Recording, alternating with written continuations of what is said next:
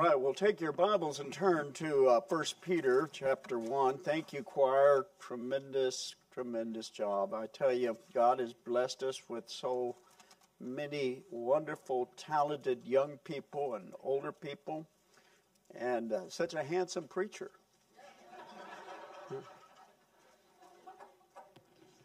but we are blessed. Amen. My God is good all the time. Amen. I'm looking forward to hearing Brother Dunlop. Brother Dunlop and I, we go way back in the days of Pacific Coast Baptist Bible College, and those were some exciting days and some days of trials. But uh, praise the Lord for the faithfulness of uh, those that have been training up young people, and I know that God has burdened Brother Dunlop's heart, and maybe he'll say a little word or two about. Um, the Bible college that they have there, Pacific Baptist, and and the young people that are going out preaching the gospel. And we certainly need that here in California. As we look at uh, 1 Peter chapter 1, we see in verse number 9 that the end of our faith is the salvation of our souls. But we also understand as we go over to chapter 4 and verse number 19 uh, that uh, we are going to run across trials and tribulations. The Bible says in verse number 19 of chapter 4 let them that suffer according to the will of God commit the keeping of their souls to Him in will doing as unto a faithful Creator. Heavenly Father, in the name of Jesus Christ, bless our time together. Amen. This morning we talked about the importance of and the value of understanding the soul and how the soul needs to be able to relate with God. But we explained to you that when a person is born into this world, he has not been born from above. He'd been born of the water, but he has not been born of the Spirit. And as a result of not being born of the Spirit, he has no ability to relate with God. He has no understanding of God's Word. He is not discerning of those things. As we showed you this morning over in 1 Corinthians chapter 2, uh, that the person who is not saved has no ability to relate with God. Uh, the Bible makes it very clear that he cannot understand, he cannot discern, because the Spirit of God is not there. We also understand, according to what we saw there in Hebrews chapter 4 and verse number 12, uh, that the Word of God, which is quick and powerful and sharper than any two edged sword, is able to give understanding and direction uh, to uh, the spirit and to the soul and to the body, but it is only able to do that for the saved. Because the lost are not able to relate with God, they can't understand the Word of God. They're not able to discern. The natural mind is not able to uh, in any way comprehend the important truths of God's Word. We talked about how Satan tries to convince lost people that they're saved. And the evidence of a person that is not saved is that he has the inability to relate with God. If he cannot relate with God, he cannot understand the deeper things of God's Word. There are things that we cannot reason out, but we believe. But the natural man, he's not going to be able to reason that out. He's not going to be able to accept it by faith. He's always going to question and doubt it. He can't understand the deity of God, how that God could be the Spirit, and how God could be the only begotten Son, and how they three are all one, and how they work in different capacities, but they're always working together in the unity of one. While Jesus Christ is on the cross, dying for our sins, he's praying to the Heavenly Father. The Spirit is in heaven, waiting to descend upon the earth and take residence in the hearts of those that put their faith in Christ. And all three of those events, we understand according to the Word of God, is all through one person. And yet, the natural mind's not going to be able to understand that nor receive that. But though we can't explain it, we can understand that it is true because God has given that truth in our hearts and in our minds. We talked about this morning how that since we are able to relate with God the moment that we are saved because we are born above, that the Lord Jesus Christ has heaped the fullness of His grace and His mercy within our hearts. As we looked over at John chapter 1 in verse number 16.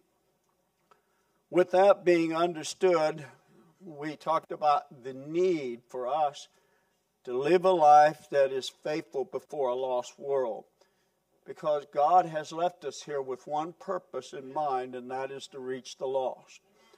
Uh, he desires to take us home, and in time, He will bring us home. But until He does, we've been left here to do a job. A job that the angels would love to do, but God, in His wisdom, saw that it works better for men to reach men rather than angels to reach men. And so God has left us here with the great mandate. Our whole purpose in meeting, our whole purpose in worshiping, our whole purpose in being here is that through our lives we may be able to reach others. And that is the main thing. And once we lose sight of that, and then we just simply become a community club because we're not doing what God would have us to do. And we have a responsibility to get that job done by abiding in the one that can do it through us. And so the Lord Jesus Christ made it very clear, as we see in John's Gospel, chapter 15, that if we abide in Him and He abides in us, and then we are going to bear fruit. God is going to manifest himself unto us, and the world is going to see the light of God through us. And so this morning we, we touched on those things. We talked about how we can prepare our souls to reach others. As we looked at uh, 1 Peter chapter 1 and verse number 18 and 19. For he says, For as much as you know that you were not redeemed with corruptible things as silver and gold from your vain conversation received by the traditions of your fathers, but with the precious blood of Christ as a lamb without blemish and without spot. Jesus Christ came into this world with one purpose in mind, and that was to redeem us. He was born to be the Savior of the world. He lived his life to that end. He went to the cross, for that was his mission. And there upon the cross of Calvary, God's love was exemplified. And there you and I have an understanding and we have a vision of God's love. As we take our mind's eye and we go into the past and we look to that place called Calvary, and there we see through our mind's eye, as it was recorded in the Word of God, God's love toward us. God commended his love toward us in that while we were yet sinners, Jesus Christ there on that cross was dying for us. He was dying for us that we may have life. He was dying for us that we may stand before God and be justified. And so the Lord Jesus Christ, there upon that cross, through his precious blood, was providing the means for us to enter into the presence of God. It's called redemption. We were lost to sin, but he come to redeem us from that slave market of sin to buy us out of sin and to bring us back into a relationship with God. But in order for us to be saved, we must believe that God so loved the world that he gave his only begotten Son for us. That Jesus Christ came into this world to die not for the righteous, not for the good, but for the sinner. for those that were at enmity with God, the enemies of God, the ones that were castigating all kinds of wicked things at him, the ones that were driving the spikes into his hands, the ones that were pressing that crown of thorns upon his brow, the ones that took the whip and beat him with that cat of nine tails. The ones that stood by and mocked and made fun of him, and the ones down through the annals of time that have rejected him and blasphemed his name and cursed him.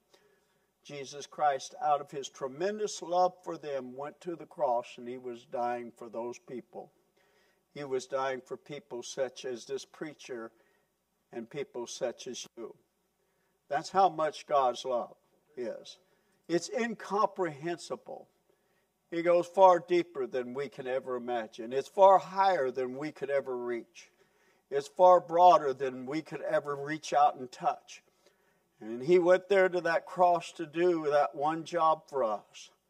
Not only to redeem us of our sins, but to completely atone us from our sins.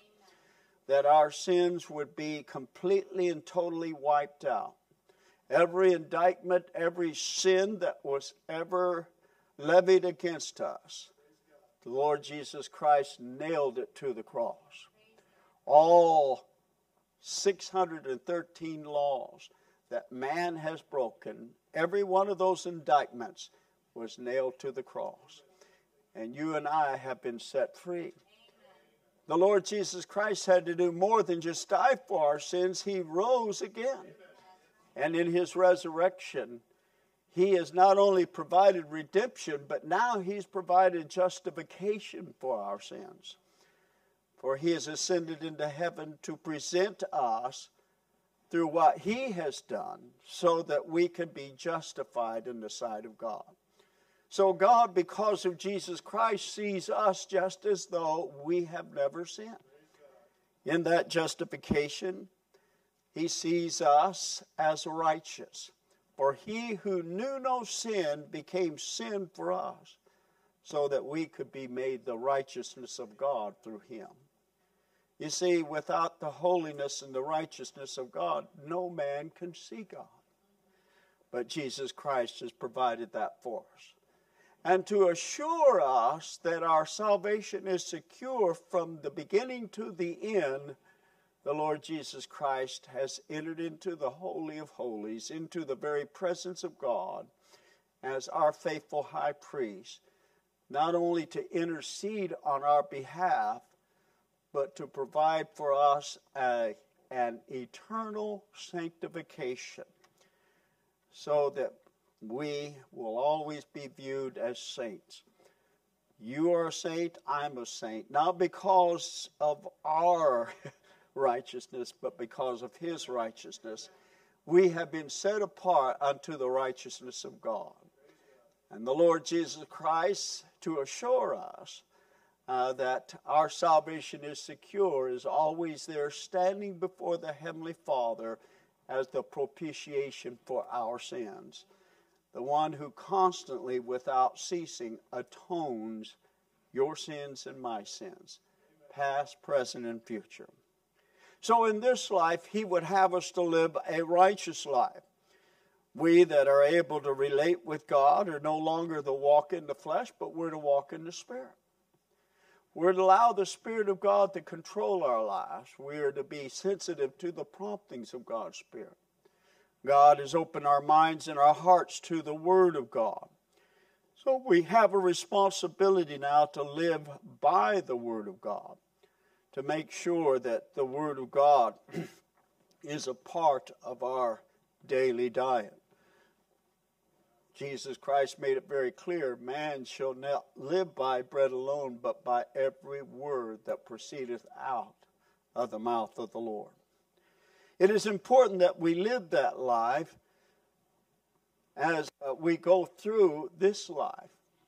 And as we go through this life, God is going to test our faith, and He's going to test our faith with trials. And while He's testing your faith for trials, the devil's going to come along and he's going to try to tempt you in every way while you're going through those trials to turn your back on God.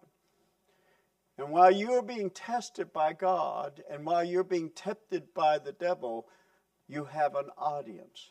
You have a world of people that are watching you. And what you do with your life is so important because those people that are watching you in the day of God's visitation upon them, they will either come to the Lord because of your life or they will reject the Lord because of your life. And you will become a stumbling block rather than a stepping stone. It's so important that we understand and realize how valuable our walk with God before a lost world is. And so uh, tonight uh, we want to look at a few thoughts from Peter. Notice in verse number 6 through verse number 7, he talks about the trials of your faith, that it will not be a maybe, it will be a certainty. We're all going to go through trials. He says in verse number 6 through verse number 7 wherein you greatly rejoice, though now for a season, if need be, you are in heaviness through manifold temptations, that the trial of your faith, being much more precious than of gold that perisheth, though it be tried with fire, might be found unto the praise and honor and glory at the appearing of Jesus Christ. I don't know if you understand what that means, but what that means is when our life is all through and we are now standing before God, and there are a host of saints that were saved because of the gospel of Jesus Christ that was reflected through your life there's going to be a testimony and service. And they're going to praise God for your faithfulness as they watched you and they saw what you went through and how that your life was a shining light. It was not a light that had veiled the gospel of the Lord Jesus Christ, but it illuminated the gospel of the Lord Jesus Christ and there will be praise given in heaven because of your faithfulness unto God. You need to understand how important your life is to a lost world. We must understand that every one of us, when we go through trials and we go through testings, there's a purpose for that. We must understand, as Timothy told us in second, or Paul, excuse me, in uh, 2 Timothy chapter 3 and verse number 12 that all that live godly in Christ Jesus shall suffer persecution. It's not perhaps, it's not maybe, but it is a certainty. You're going to go through times of trials. You're going to be persecuted. You're going to be hated. You're going to be despised. The devil is going to do everything that he can to trip you up to do everything that He can to cause your hands to hang down and your heart to become weary and to faint and to turn your back and to walk away from God. We need to understand, according to Isaiah 43 and verse number 2, that God has made us a promise. That if we'll just stay faithful while we go through those trials, that He's going to help you through those trials. That He will not leave you nor forsake you. In Isaiah 43 and verse number 2, we read that when thou passest, not if thou pass, but when thou passest through the waters, I will be with thee. He says, And through the rivers they shall not overflow thee. When thou walkest through the fire, thou shalt not be burned, neither shall the flame kindle upon thee. For the same Lord that watched over Israel will also watch over you. It's important that we realize and we understand that God's purpose for those trials and those tribulations that He allows us to go through is that we might be conformed unto the image of God's dear Son, so that others may see Christ reflecting through your life. I want you to notice over in the book of Romans, chapter 8. In Romans chapter 8, we read according to verse number 28, and this is something that Christians ought to know. When you go through a trial, you don't need to ask the question, why am I going through this trial? Why is God allowing this to happen to me? You shouldn't be asking those questions. You should know why. As if we had time, we'd go back and look at Romans chapter 5, that we understand uh, that tribulation worketh patience, and patience worketh experience, and experience worketh hope, and hope is shed abroad in our hearts by the Holy Ghost. To where we know we have a relationship with God. We know God is not a heavenly father that allows us to go through something and does not explain to us why. He will explain to you the purpose if you're walking with Him. You will know what that purpose is. And by the way, He tells us what that purpose is. We see it in verse number 30 or verse number 29. For whom he did foreknow, he also did predestinate to be conformed to the image of his dear Son. Or, excuse me, to the image of his Son. You see, God has a plan for every one of our lives, and that plan for your life and the trials and whatever you're going through has a purpose, and the purpose is right there in verse number 29 that you would be conformed unto the image of his Son. You see, Jesus Christ was obedient, Jesus Christ was humble, Jesus Christ never complained. Jesus Christ just simply said, Not my will, but thy will be done.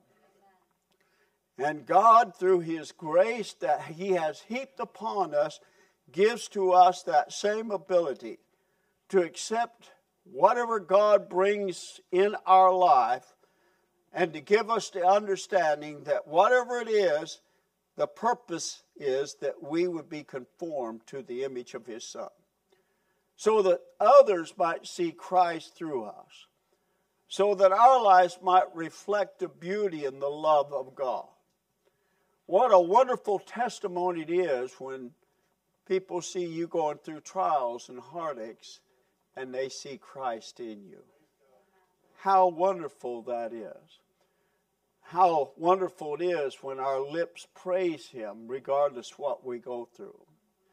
When we're constantly thanking the Lord. And by the way, that is the will of God.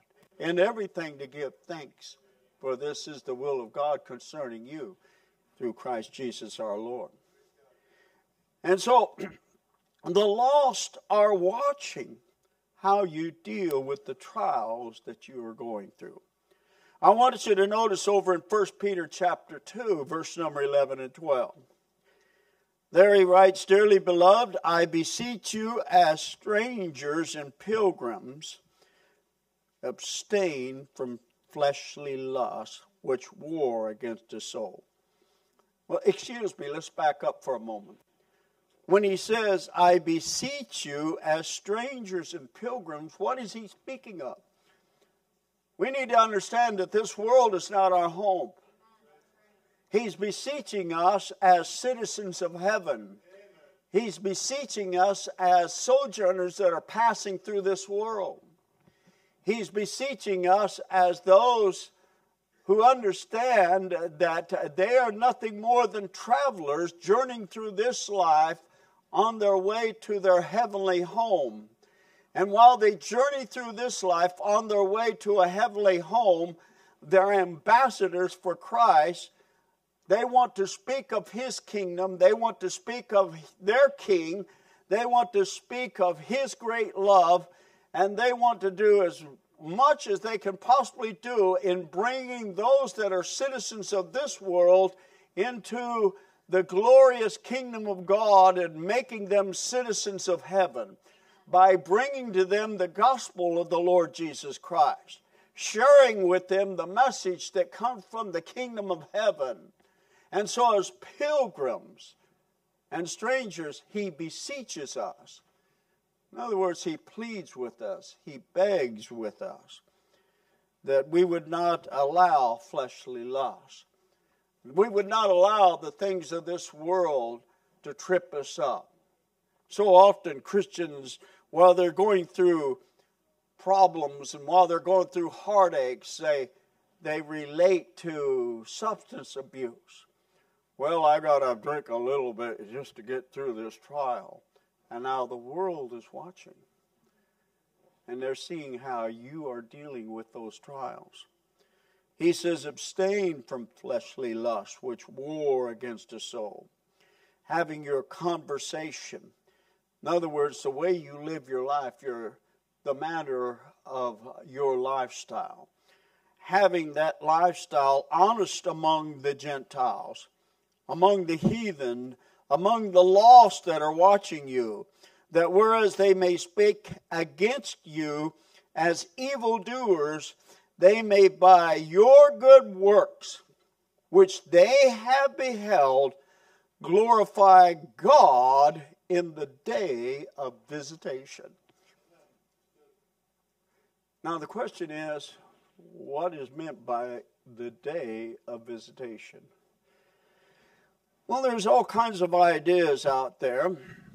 There are some that believe the day of visitation is the day of judgment when we stand before God and those that were watching us, that were lost, watched our lives and witnessed how we lived our lives and witness how we dealt with the trials and the heartaches and the sorrows that we have gone through in this life.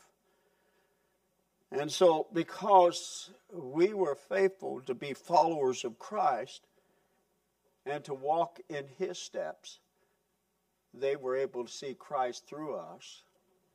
And because of our faithfulness to serve God in God's day of visitation, they also come to know Jesus Christ. And so in that day, they are there standing before God.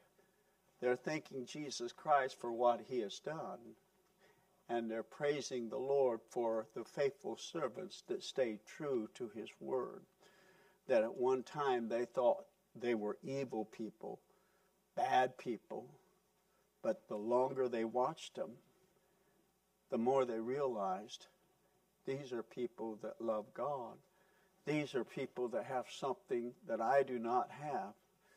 And in that day, when we have our visitation with God, they are standing before God and they are praising the Lord because of your faithfulness to Him. That's one thought. There's another thought.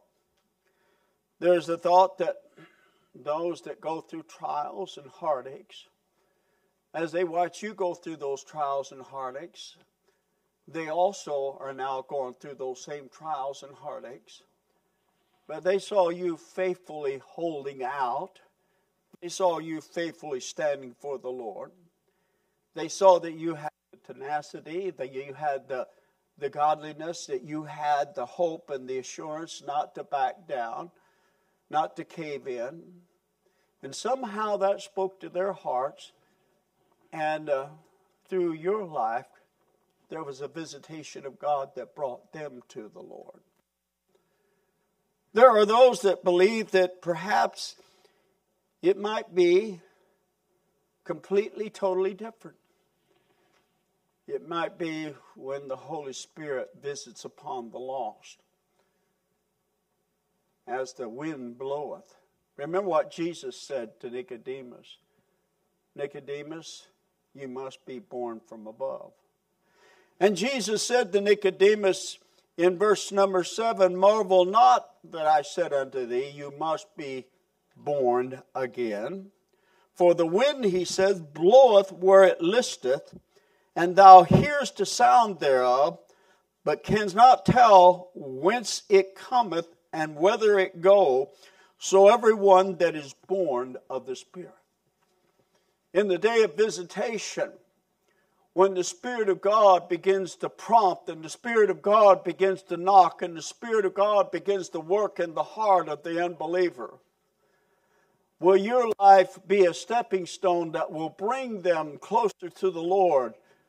Or will there be something in the, their mind and in their heart that will give a foul taste?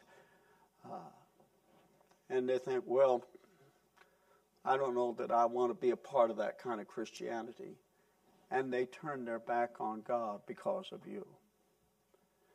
You know, to be quite honest, there are all different types of views on that day of visitation is, but I believe in the context of what we're reading is talking about you and your life and how your life affects others when it comes time for that person to be saved.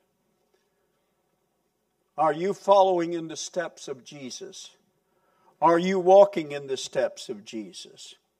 Remember in 1 Peter chapter 2 and verse number 21, he says, For even hereunto were you called, because Christ also suffered for us, leaving us an example that we should what?